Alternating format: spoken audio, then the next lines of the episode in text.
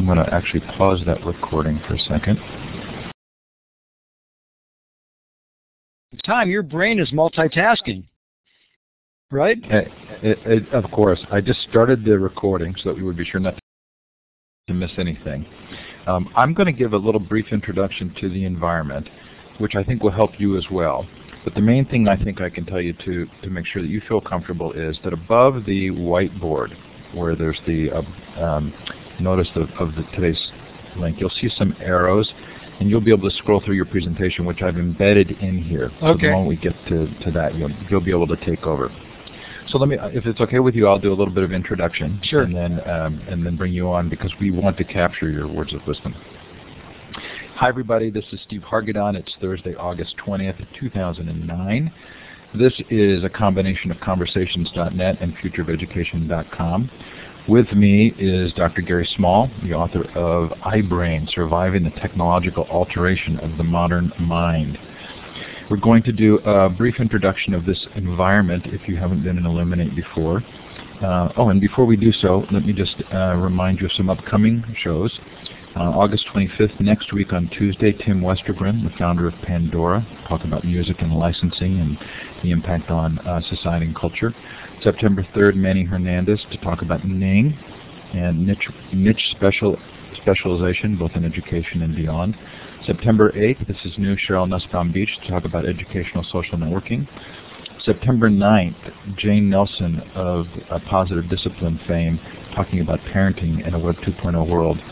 September 15th, Anne Gilleran about e-twinning, the program in Europe for combining classrooms. September 22nd, John Seely Brown. October 6th, Dennis Littky on Big Picture Schools. Still to schedule but committed are Clay Shirky, Doc Searls, danah boyd, Tim Magner, David Thornburg, and Esther, whose last name I really need to learn to pronounce. If this is your first time in Elluminate, I want to make sure that you know how to use the tools here. If you think you might like to ask Dr. Small a question in the Q&A portion of the, of the interview, go up to Tools, Audio, and run the Audio Setup Wizard. And that will make sure that your mic is working. Uh, you'll see a variety of um, ways to interact in this session. Uh, below the participant box, you'll see a hand with a green up arrow. That's how you raise your hand let us know that you want to talk. Uh, if you wouldn't, wouldn't mind waiting until the Q&A, that would be great. You'll also see a smiley face and a clapping hand here. I'm clapping for Dr. Small coming in so quickly and um, getting everything ready. Uh, you can also express confusion or uh, something you disagree with, the thumbs down. We don't see that often, but you can do that. Uh, it's, uh, there is a, an ability to send messages here in the chat. These are a lot of fun. You can send private messages to each other, to other members uh, who are attending, but do know that Dr. Small, uh, Teresa, and I will see them all. Uh, they do come through to the moderators. It's often easier to operate in this environment if you go to View Layouts and select the wide layout. It lets you see more of the chat. So now we're going to give you a chance to participate. I'm going to give you the ability to actually modify this map on the right-hand side. If you click on the wand with the red star at the end, just to the left of the map, you can actually then click on the map and let us know where you're listening from. It's fun to shout that out in the chat as well. Some of you have done that already. Also fun to know uh, the time and temperature if you're not in the United States. If you are somewhere unique, do uh, let us know. Okay, and then for those of you, I'm going to shift in a moment here. For those of you who are in the United States, you get the chance to do the same thing on this U.S. map. Go ahead and click on where you are.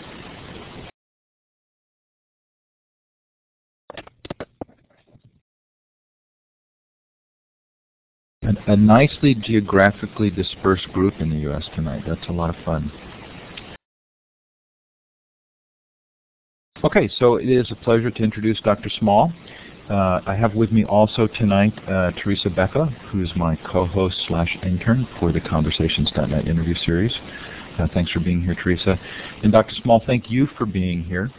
Could you start by giving us a little bit of an introduction uh, to your background and how the book came about, and then we'll let you launch right into your PowerPoint. Sure, I, I'd be happy to do that, and I'm hoping everyone can hear me. Uh, if you can't, I guess put one of those little thumbs down or send me a message because I think when you were talking, Steve, a moment ago, there were moments when I when your voice blocked out. Is that an error at my end? Well, no, that could be an error on my end because I'm using uh, a less than high quality microphone since I'm on vacation and didn't bring my best mic. So I apologize if you only heard portions of me. But thanks so for bringing that up.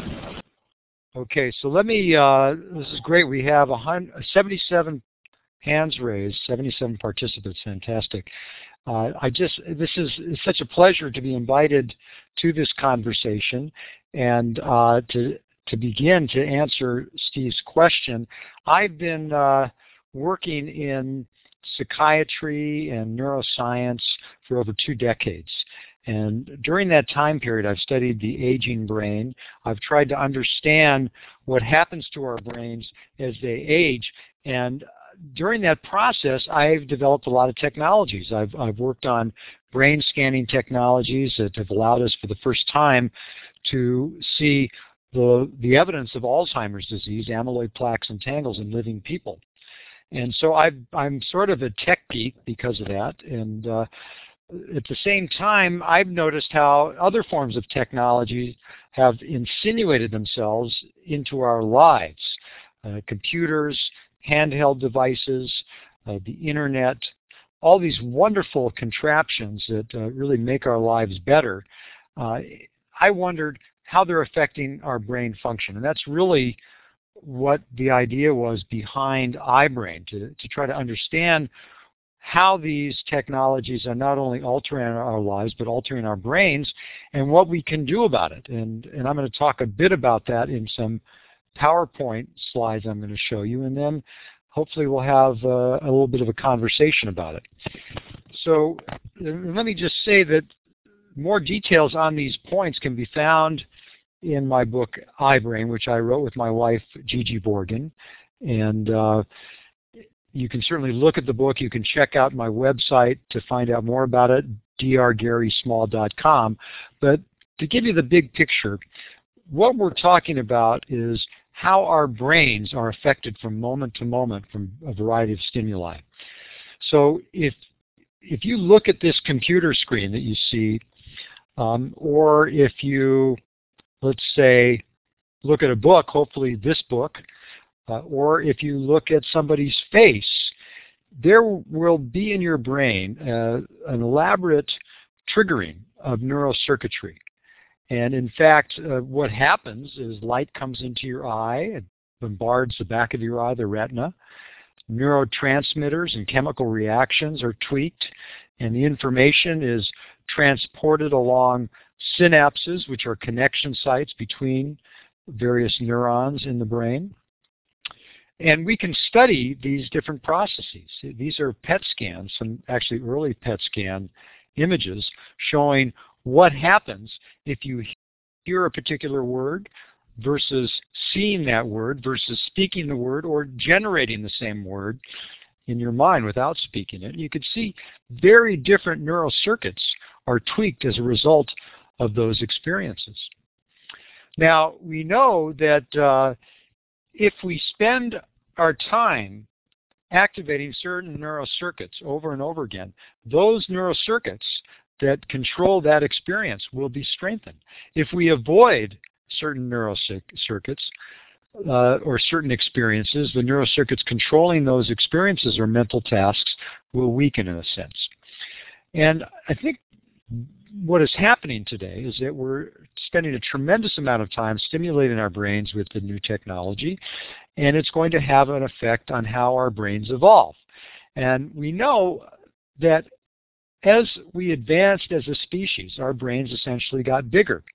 There's no dispute about that among scientists. And we also know that there have been some major milestones in brain evolution.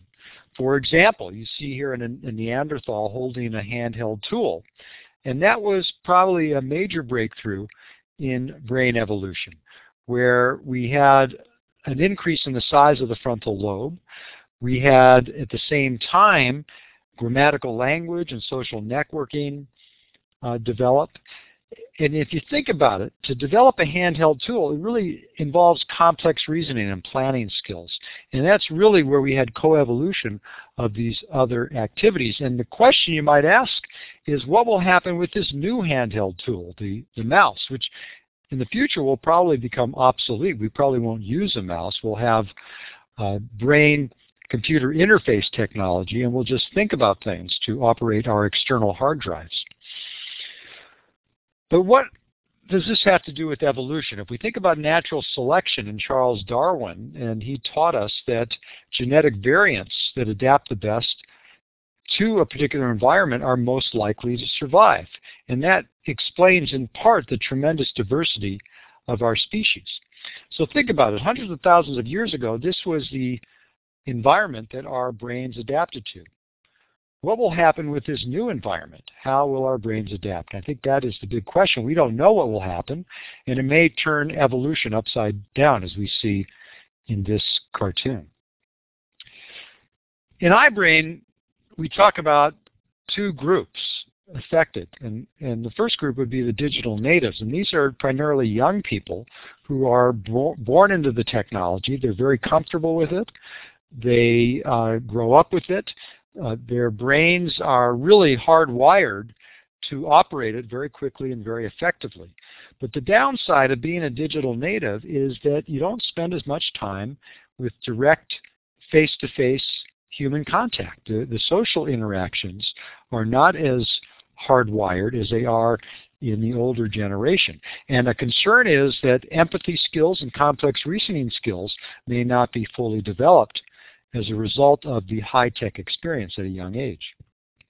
Now, there is some science to back this up. A very interesting study that was done in 2007 looked at nearly 200 young people, ages 17 to 23, and they had them play video games and then watch a face change its expression. And here you see, examples of these faces.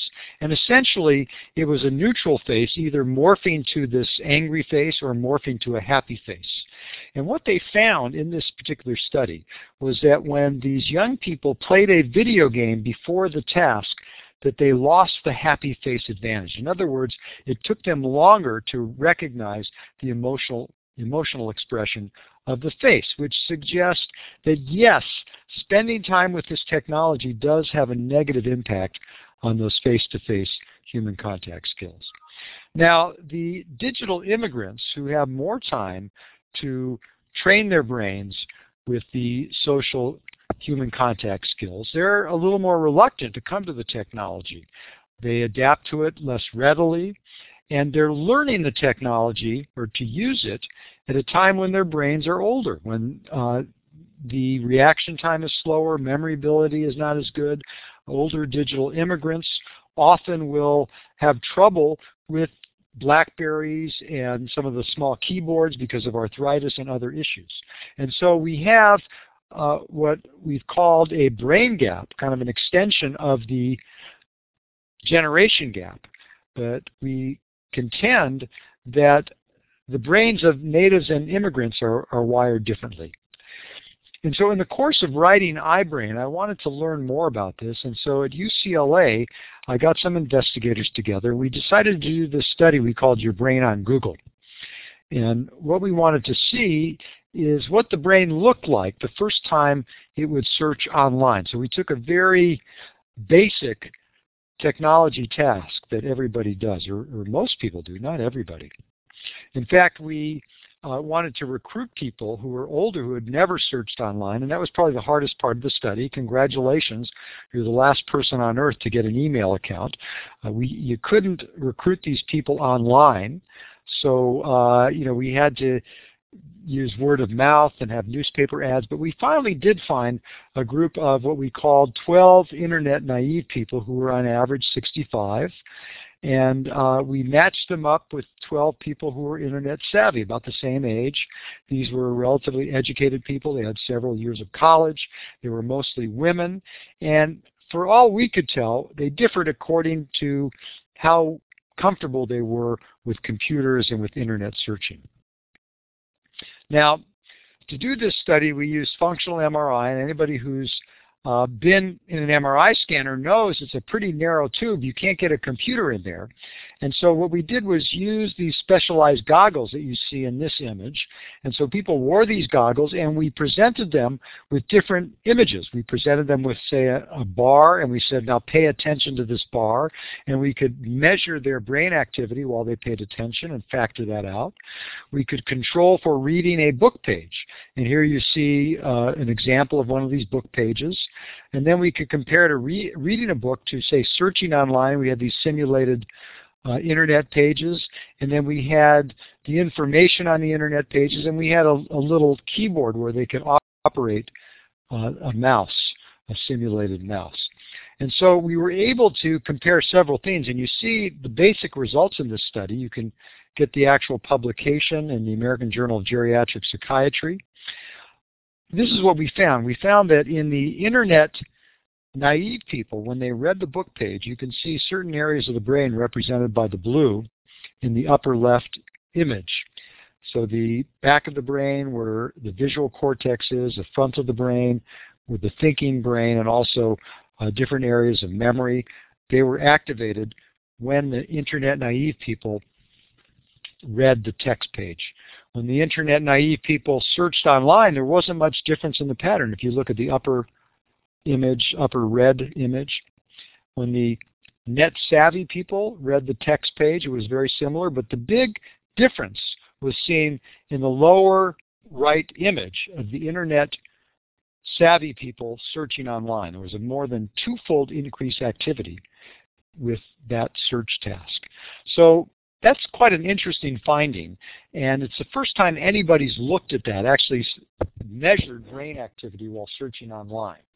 There have been a few studies where scientists have looked at video gamers and what happens to their brains. And you see different kinds of results. Sometimes the frontal lobe is increased, sometimes the amygdala, uh, which probably has something to do with addiction to the video gaming.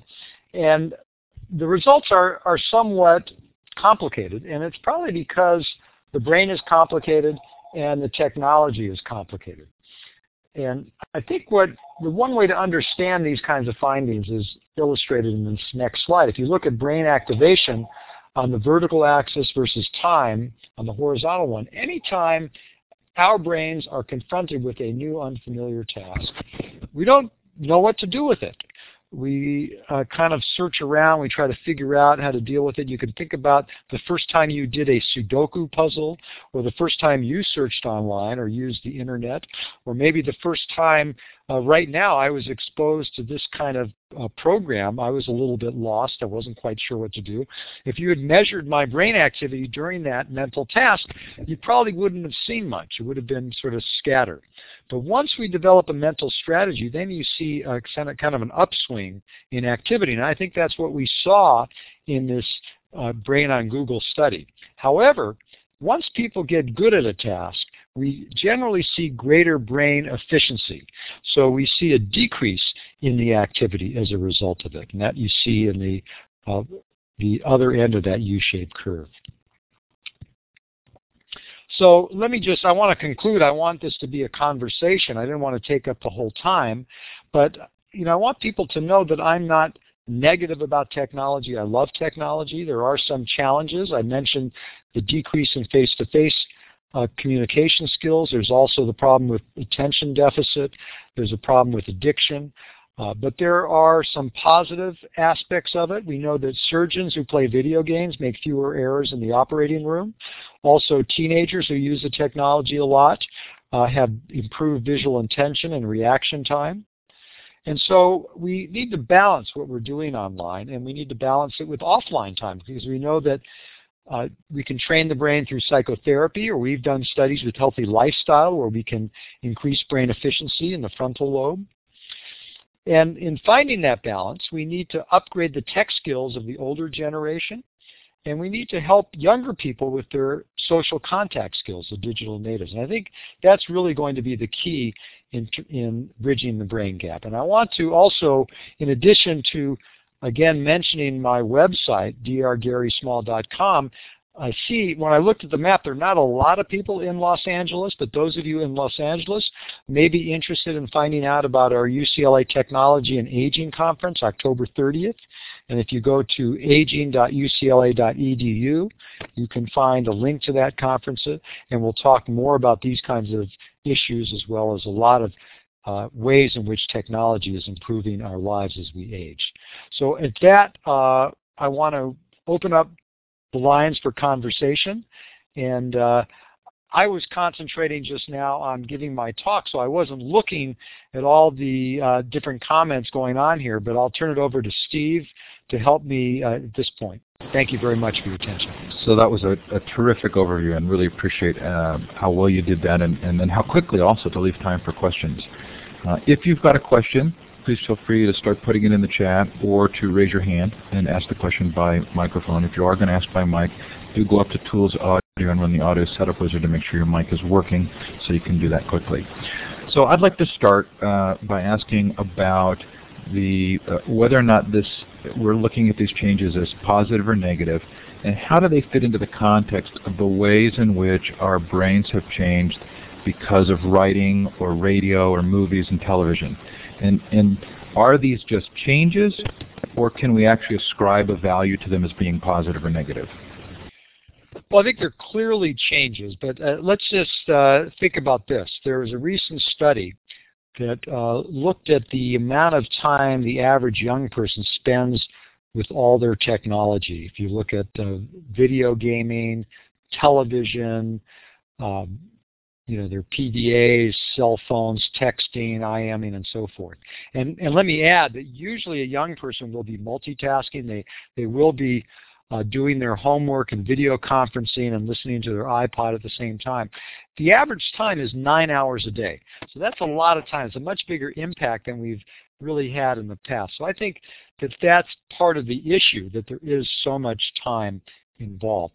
And I think it really is uh, affecting brain wiring, but uh, one good thing is that our brains are very, um, very resilient and also very plastic and malleable. So if we think we're, we're doing too much in one area, we can change that. We can make efforts to spend time offline. I know for myself, if I, you know, one of my weaknesses is email. I do a lot of business on email and even uh, social interaction on email. I can go for hours on email and it just, I get brain fog from it. I just do it too much. So I make sure I take breaks and I spend time offline. So I think it is something that we can address, we can do something about, but I'm convinced it definitely affects our brain wiring and brain function. So it sounds like part of what you're saying is that in recognizing the changes, there's a responsibility for those who are older and, and have a sort of a broader worldview or a, a, a grander sense of how things fit together to work to try and uh, buffer and ameliorate some of those things that are taking place. Kristen, you are waiting patiently. Do you know how to, if you uh, click on the mic button, you have mic privileges now and you can ask a question. Hi, I just want to say I really enjoyed your talk so far. Um, my question, I'm a teacher, and I noticed when we were looking at the brain scans uh, that the internet piece, there was a much higher activity on the brain. Is that indicating that reading things online in that multimedia format has increased retention as well, or is it only increased activity? Great question, Kristen. I think all we can say is about is activity. We don't know about retention. This study didn't look at that, and in fact, uh, you know, the, the, simplified view of it is uh, Google's making us smarter because it's activating our brain. Now that may be true, but I don't know for sure. Now there, some of you, uh, if you followed, I just did a, a blog on uh, Psychology Today yesterday, and I talked about a recent study that found that uh, young people who are spending more time texting are becoming uh, better or, or, quicker. They're becoming quicker at uh, solving mental tests, but they're also getting sloppier. So uh, this is a problem. I think this is probably true with too much time on certain types of formats that we are really quickening the pace of our mental activity, but not attending to detail. I don't know if others have found that. Thank you. That's very helpful and uh, very true, I think. Thanks.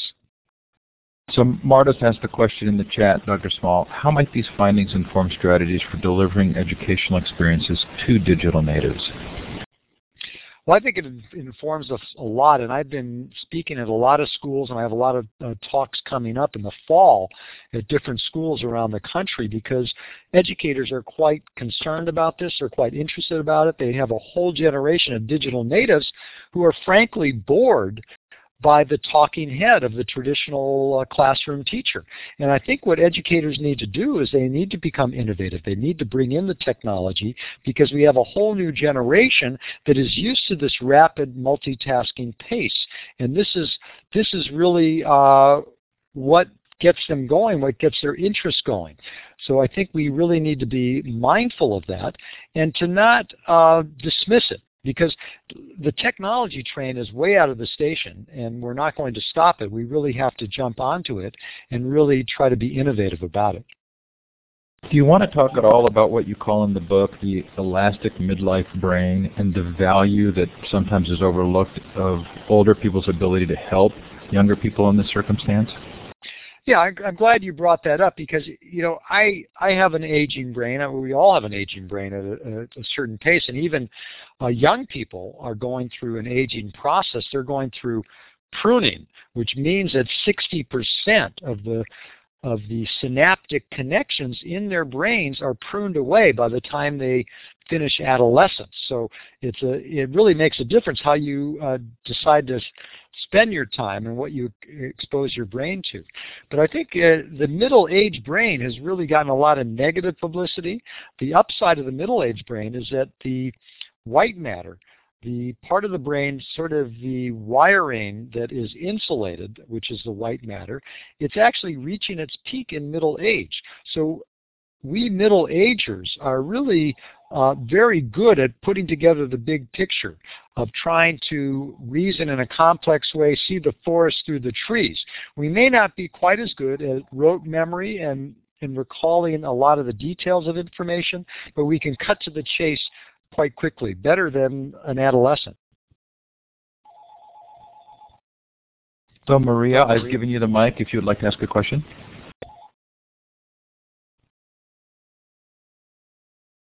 I don't think I'm hearing Maria. Maria, your audio's not coming through. Okay, uh, oh, now it should. I hear it. Um, my question comes from my daughter. Uh, she's listening to this presentation and sh she mentioned how uh, writing is much easier than speaking out loud and I can say the same for myself because of the accent and English as third language issues. Can do you have any comments on that, on different media and communication in different media, what it does to our brain if we always type? Well, this, uh, thank you, Maria. That's a terrific question. And I think the choice of technology or communication device or program is dictated by the ease of use. Uh, and a lot of people, there have been some studies showing that people who have social phobias, who are shyer, uh, will use the technology to avoid face-to-face -face discussions because it is more nerve-wracking and anxiety-provoking and you have more control. And if you have a heavy accent, it's easier for people to understand you. What I talk about in iBrain is being more mindful about what kind of technology we use for the communication. I've seen these email con conversations go on and on among uh, you know 50 people where it gets very confusing. You don't know what people are talking about. And the best response is, let's talk, let's meet and solve the problem. Some issues are much better dealt with face-to-face or even on the telephone in a conference call than in email or texting or IMing. So I think we, we want, or sometimes we just get lazy, and I've done it myself, where there's somebody in an office uh, just down the hall from me, rather than get up and talk, I'll send another email or I'll send a text to them. So I think we really want to choose the best method of communication uh, that's appropriate to the issue at hand. So if you have a question for Dr. Small, please feel free to raise your hand or type it in the chat. Are, are you willing to open the door to talking a little bit about um, multitasking or continuous partial attention or task distraction? Well, sure. I mean, there's been, I mean, we already kidded a little bit about the debate, is there really such a thing as multitasking? Some will contend that, you know, your, your brain has to shift from task to task. It can't do two things at the same time, which I don't think is true because I, I gave the example of breathing and thinking at the same time. We can certainly juggle and whistle at the same time. So we can multitask. And most of us do it and we like to do it. It kind of gives us a, a little bit of a, a charge in doing it. And we have the perception that we are more efficient when we multitask. Now the middle-aged brain, in fact, is not more efficient. And studies have found that if you give a middle-ager a distraction during a task, they make more errors. And I found it myself uh, if I've had a big deadline with a grant or a paper, I'll just turn off all the devices, I'll focus on that paper or that grant, and I'll get a hell of a lot done in a short period of time. So a young brain, I think, is probably better at multitasking. It's trained at it more, and uh, it's more malleable to learn how to do it. Today, it's hard to get around that if you use all kinds of media. You, you know, even just watching television, you'll be watching a television show, and there'll be a little pop-up ad uh, or you watch the news. There's a ticker tape on the bottom plus ads, so there's three things going on at once. So this is part of our current lifestyle.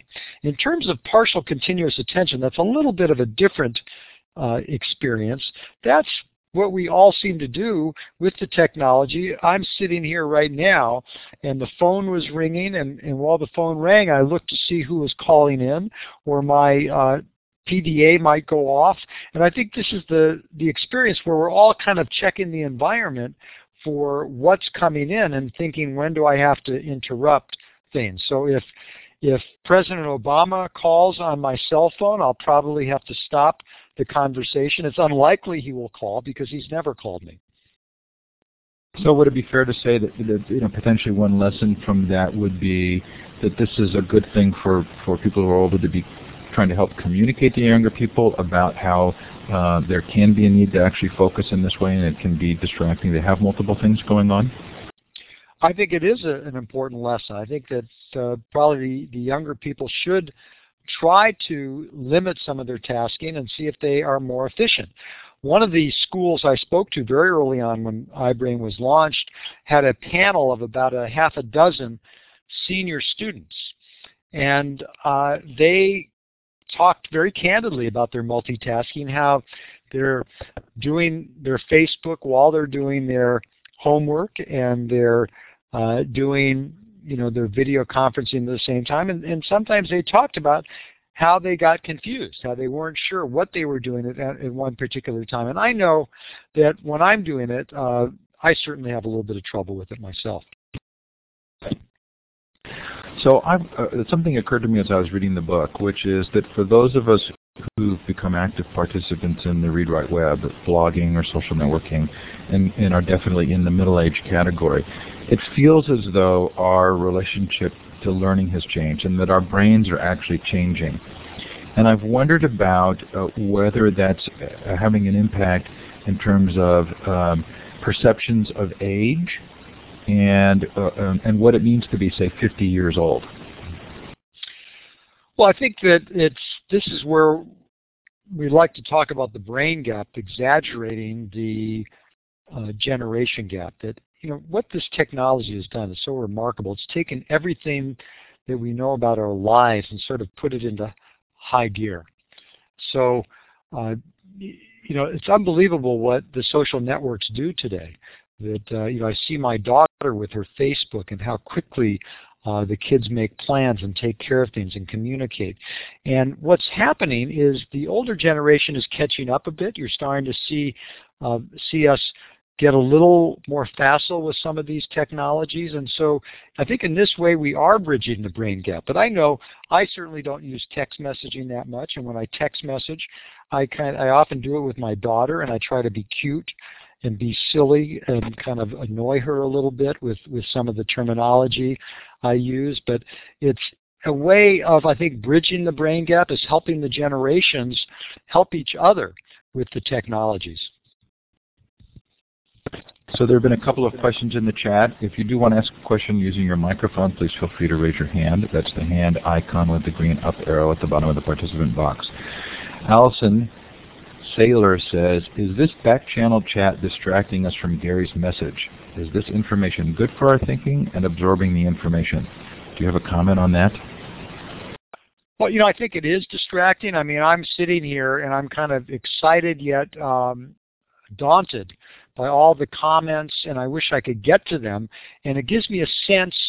I think this is where it it really uh, is a negative effect. It gives me a, a little sense of anxiety because there's a sense that I cannot complete it. And I, I certainly feel this with my email that it's it's endless, that I can never quite catch up with all of it. There are so many details and so many messages coming in and uh, so I think that's that's a difficult thing if you're if you tend to be a bit obsessive as I am, where I like to uh, finish tasks and take care of them. On the other hand, one could argue that maybe this is good for, for ourselves. Maybe it makes us a little less uh, obsessive, a little more resilient and tolerant of ambiguity in our lives. I see somebody's hand is raised. So I'll give Deb the microphone in a second. I do want to respond to that because I think that's a really good point. and I think those of us who are familiar with this environment tend to do a little bit of um, helping or mentoring and letting people know if the chat helps you and it's a way for you to continue the conversation, use it. And if it's not, it's often good just to ignore it because it can distract you from what's going on. So maybe that fits in a little with your sense of the need to kind of teach strategies around these technologies.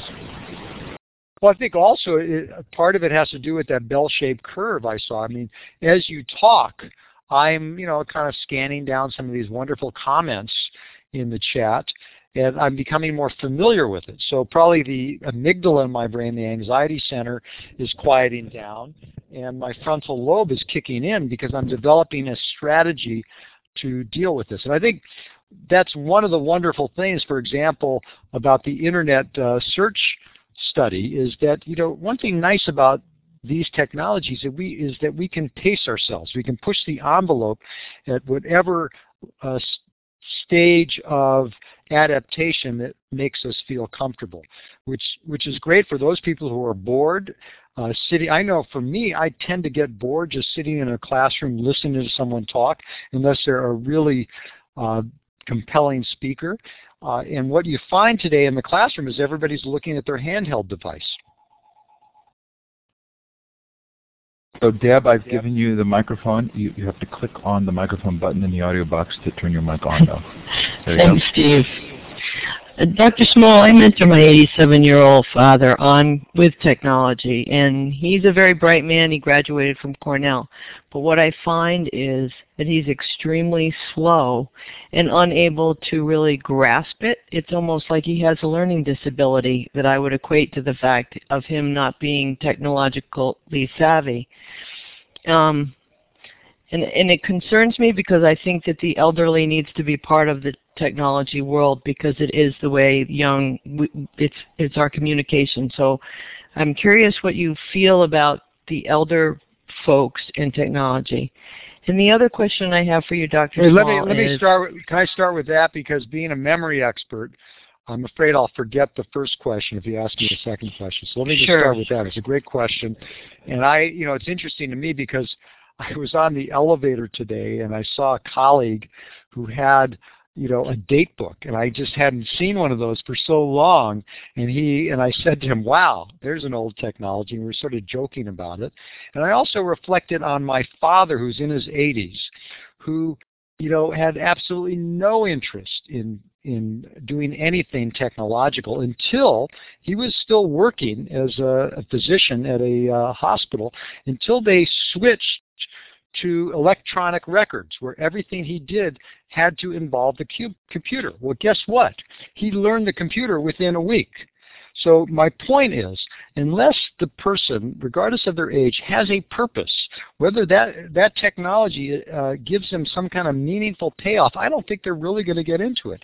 And one of, a great way to really get older people, grandparents involved in the technology, and we, a lot of them start, is they start email accounts and they start emailing with their grandchildren in other cities. So I, you know, my suggestion is to give them something that really has meaning and fun in their lives. Well, he did. It was just the fact that it it it was amazing to me for being such a bright, bright, viable man, how I had to really address technology with him as if he was in on, on an individual learning plan or he, that he was a special ed person. I found it to be a learning disability. That was really what I was trying to address to you, that here he was so viable, and yet in a technological world, that created a handicap for him. And so as a teacher, I, I drew upon my skills in working with special ed students to assist him in becoming a tech, technology user. Thank you for that comment. That's terrific. Well, that's interesting to me, Deb, because I think one of the things that concerns me is that I have four children and they respond differently to the technologies and for, for some of my kids it's easier than others and I worry that sometimes our focus on these technologies um, leaves some students behind who, who aren't necessarily predisposed to communicating this way. Wow, I, I really I really agree with you because it's it it hits upon modalities, Steve. I, I believe that you're absolutely correct. And I also think that we make a great deal of assumptions in technology. Those of us who are technological, who are trying to teach other people, I know I often find that I have to slow down and realize that it's not innate in them when it is, I think like a machine. That's my skill. That's why I'm in technology. But the people that I'm working with come from all different backgrounds and skill levels. I agree with you. Dr. Small, any comments on that? Well, you know, I think it's uh, technology is not for everyone, or how much we get involved in it will change, and, and this whole area is uh, really rapidly changing. So today we talk, we have keyboards and mice.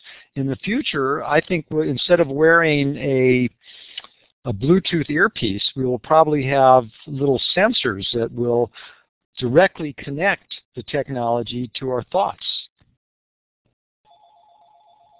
So I've gathered a couple of other questions, and uh, again, if you have a question for Dr. Small and you'd like to take the mic, please raise your hand, the hand uh, icon with the green up arrow and I've uh, gathered a couple of others. One in particular, a comment from Tim, who said, Dr. Small sounds like the old guy that doesn't understand young people and is trying to rationalize why things need to stay the same.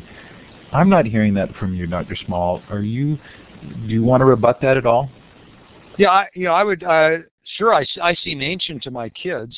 Uh, I would agree with that. It's all relative age, but I, I don't think that at all. I think technology is marvelous, and I want more people to use it. And I want uh, really the generations to come together. But I, what I don't want is for us to lose our face-to-face human contact skills. I think it's, you know, there's something about when you look somebody in the eye and you have a conversation and you can read the nonverbal cues, that's critically important. And uh, I do have a concern that young people are not valuing that as much as perhaps they should. So Laura had a question, and Laura, I'm going to encourage you to type your question in since you don't have a microphone. I'd like to ask about what you call in the book the constant state of crisis, and which you uh, refer to just briefly. Also, I think you say digital fog or techno-brain burnout. How real is this, and how pervasive do you think it, it is as a concern? Well, I, you know, I think it's uh, something that hasn't been studied systematically, and it's really from anecdotal experience, from my own experience and talking to others, it is something real uh, that people really uh, become less alert, uh, less focused when they spend too much time staring at a screen. And it's not something like it's, it's going to harm your brain permanently, but I think it does affect our efficiency and our ability to get the job done. So Laura's question that she typed in was, do we have brain images of younger brains showing activity when using the internet? We don't have those studies yet. Uh, the, the Brain on Google study was the first of its kind, and we're hoping that it will stimulate more research in this area to see how a young brain differs from an old brain. So I have a couple of other questions from the chat, but Deb, did you raise your hand again and did you want to uh, take the mic? Well, I really quickly wanted to know a little more, Dr. Small, about the technology. I'm not, I didn't read the book, I apologize, but tech burnout. And is it just taking time out from tech that helps you come back? Because uh, like I would love to Twitter and do all of these things, but there's a part of me that just thinks like, oh my God, I don't know that I can do it. Well, you know, I think that you know the first part of the question, it's it's an individual issue. I mean, some people just uh, can spend hours and hours with the technology and they do just fine. Others are much more sensitive to it. Uh, there have been some studies showing in young people with learning disability or uh, borderline autis autistic spectrum disorder that they are quite sensitive to exposure to technology and it, and it affects uh, their level of irritability, their attention, uh, and, and that's a problem.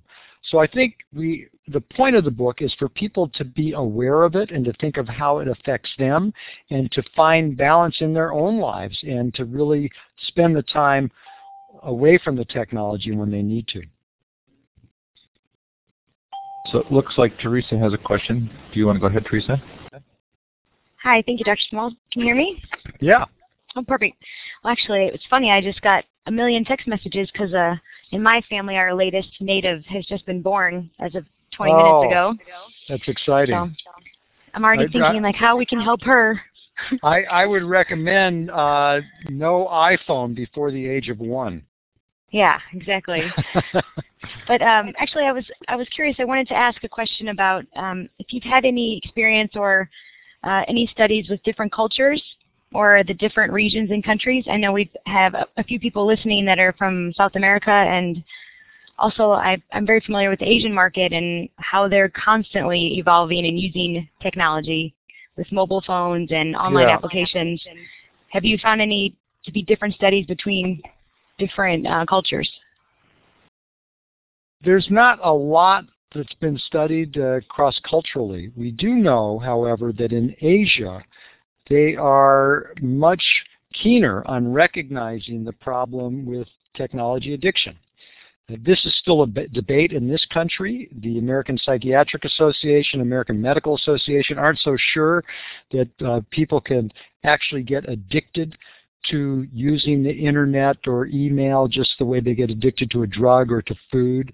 Uh, but in Asia, they're convinced that this happens, and it's a big problem, particularly among teenagers who are who appear to be addicted to video games, and they actually have boot camps and and uh, rehab centers specifically for these kinds of problems. The other other thing that's quite interesting is that you do see the technology, the communication technology, penetrating into third world countries, into uh, underdeveloped nations that uh, are relatively primitive in terms of other technologies, but you still see cell phone towers and you see internet cafes that have uh, reached around the world. Oh, yeah, actually, I've, I've, I've used them in Africa myself in yeah, 2001. So, so um, they didn't have running water at this location, but they had cell phones. That's remarkable. That's really. Teresa, I just, you, go ahead. It just shows you how powerful this technology is, how much we want it.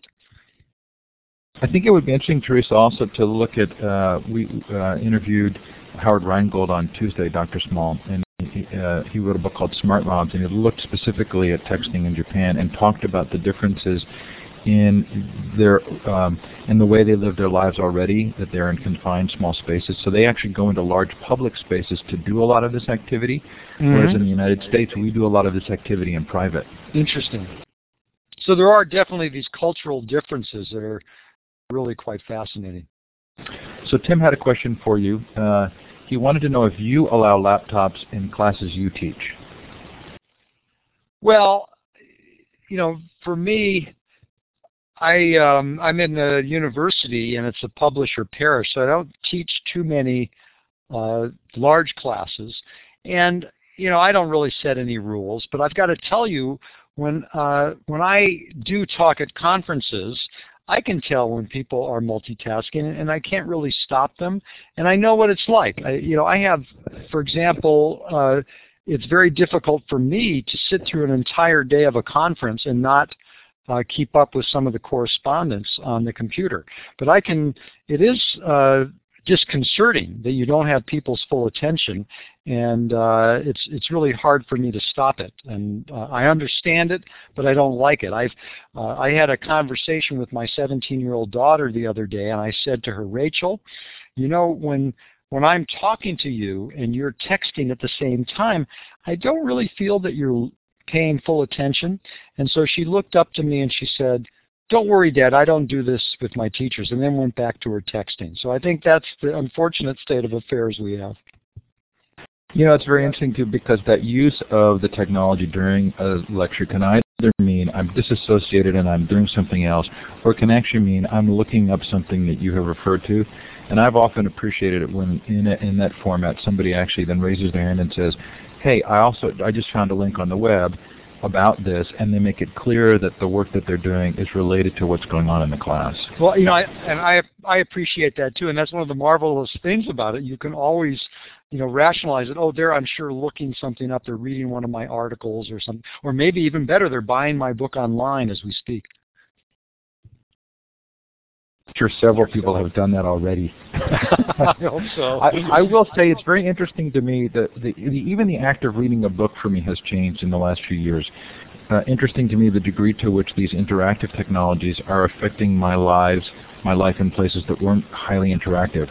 And I'm much more uh, of now of a responder to a book in that I write lots of notes in the book and I mark lots of pages and I become a, very engaged reader in a way that I don't think I was before. And that's fascinating to me that my own learning styles have changed because of the technologies impacting even passive activities. Well, you know, I think that's a that's a great point, and and in the Brain on Google study, we made that point because we found the frontal lobe was particularly activated during the internet search. And the frontal lobe is a thinking brain. It's decision making, uh, and you know you think you, you, when you're using the computer, you're you're really interacting. You're not just sitting and imagining things like you do when you read a book. So I think this is all good for the brain, and I'm I'm very excited about it. So probably time for one or two final questions. Uh, Teresa says, can you mention some of the tips or ideas for offline brain training that you mentioned? Well, you know, I think that it's it really has to do with what you enjoy, and um, uh, you know, what I like to do is to one thing we do in our family is we have no technology during dinner hour, and we have conversations, and we talk about the day. Uh, I, you know, I like to do crossword puzzles and Sudoku, and now the New York Times has a Ken-Ken puzzle, which I enjoy. So reading, uh, physical activity is tremendous. In terms of keeping the brain healthy, aerobic conditioning is probably the most powerful uh, offline activity we have in terms of protecting your brain cells. So it can be meditating, it can be conversing, uh, pretty much what you enjoy. Okay, uh, time for one final question. Uh, while we're doing so, or waiting for that question, um, I'm going to give you thanks, Dr. Small, by using the clapping icon there. Thank you very and, much. and uh, terrific job. A really enjoyable book for me. Uh, loved reading it. Uh, I have portions that I plan to go back and reread, much as I plan on rereading the chat here, uh, which we do publish as a part of this. We publish Wonderful. the audio, the full recording, and then just the chat recording, and I'm sure others will be doing the same. Please do remember, uh, coming up, Tim Westergren from Pandora next week, and then you can see the rest of the schedule there. We've changed the format of our uh, end-of-show survey, uh, and now when you close out of the Elluminate session, the survey will come up in your browser, and we do please uh, encourage you to fill that out so we can know how we're doing and, and ways in which we can improve the show. Uh, in the absence of a final question there, which I'm not seeing, uh, Dr. Small, thanks so much. It's a, a, lot of time to take out of your busy day. Very enjoyable and, and for us, and we really appreciate the time. Thank you, Steve, and thank you to everyone out there who joined us today. My pleasure. Thanks for coming, everybody. Have a great evening. Please do uh, look the book up, iBrain, Surviving the Technological Alteration of the Modern Mind, a great read. Uh, well worth the Amazon click if you're so inclined. And uh, we'll, we'll see you next week online. And Dr. Small, you are welcome to just actually exit the program. I'm sure you have Okay. other things to do. Thanks for Okay, being here. thanks a lot. No, no need to stay. Okay, thanks. Bye. Thank you.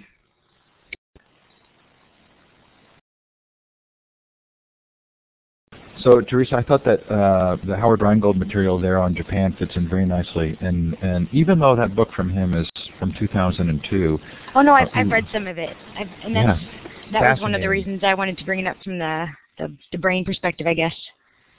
Chris is asking where can we find the recorded version. Chris, whatever link you used to come into the show, whether it was at conversations.net, uh, futureofeducation.com, or Learn Central, the recording link will be posted uh, within a few hours, the Elluminate recording link, and then the full recordings of the um, of the downloadable recordings, the MP4 and the MP3 and the text file for the chat will be available in about a day. Yes, so Tim, uh, futureofeducation.com or conversations.net, and also learncentral.org, where if you would like, you can actually host your own webinar series.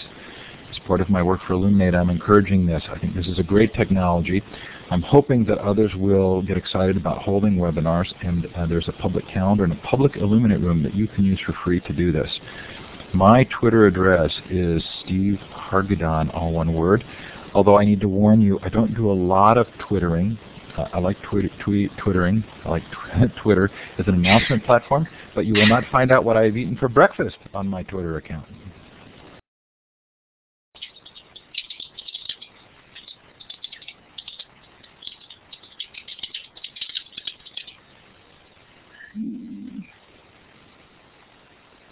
Great links in the chat today. Sure appreciate uh, the terrific uh, chat that took place. I, I definitely am going to go back and reread.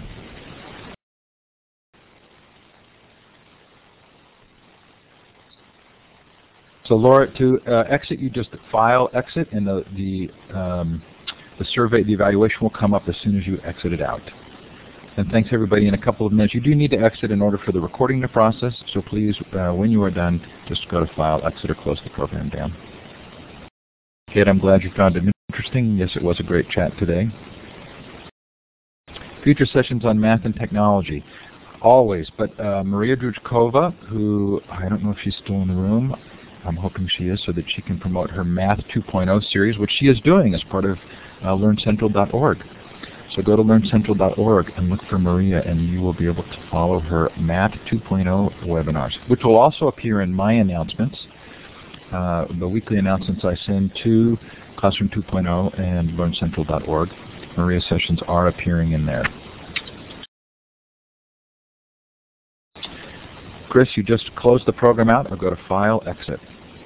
If you did want to download the slides from today's show, you can go up to File, Save, and you can save the whiteboard. Here I am. You can hear the, probably the motorcycle in the background. Here I am in this very hot room in Maui on vacation, but I didn't want to miss this show.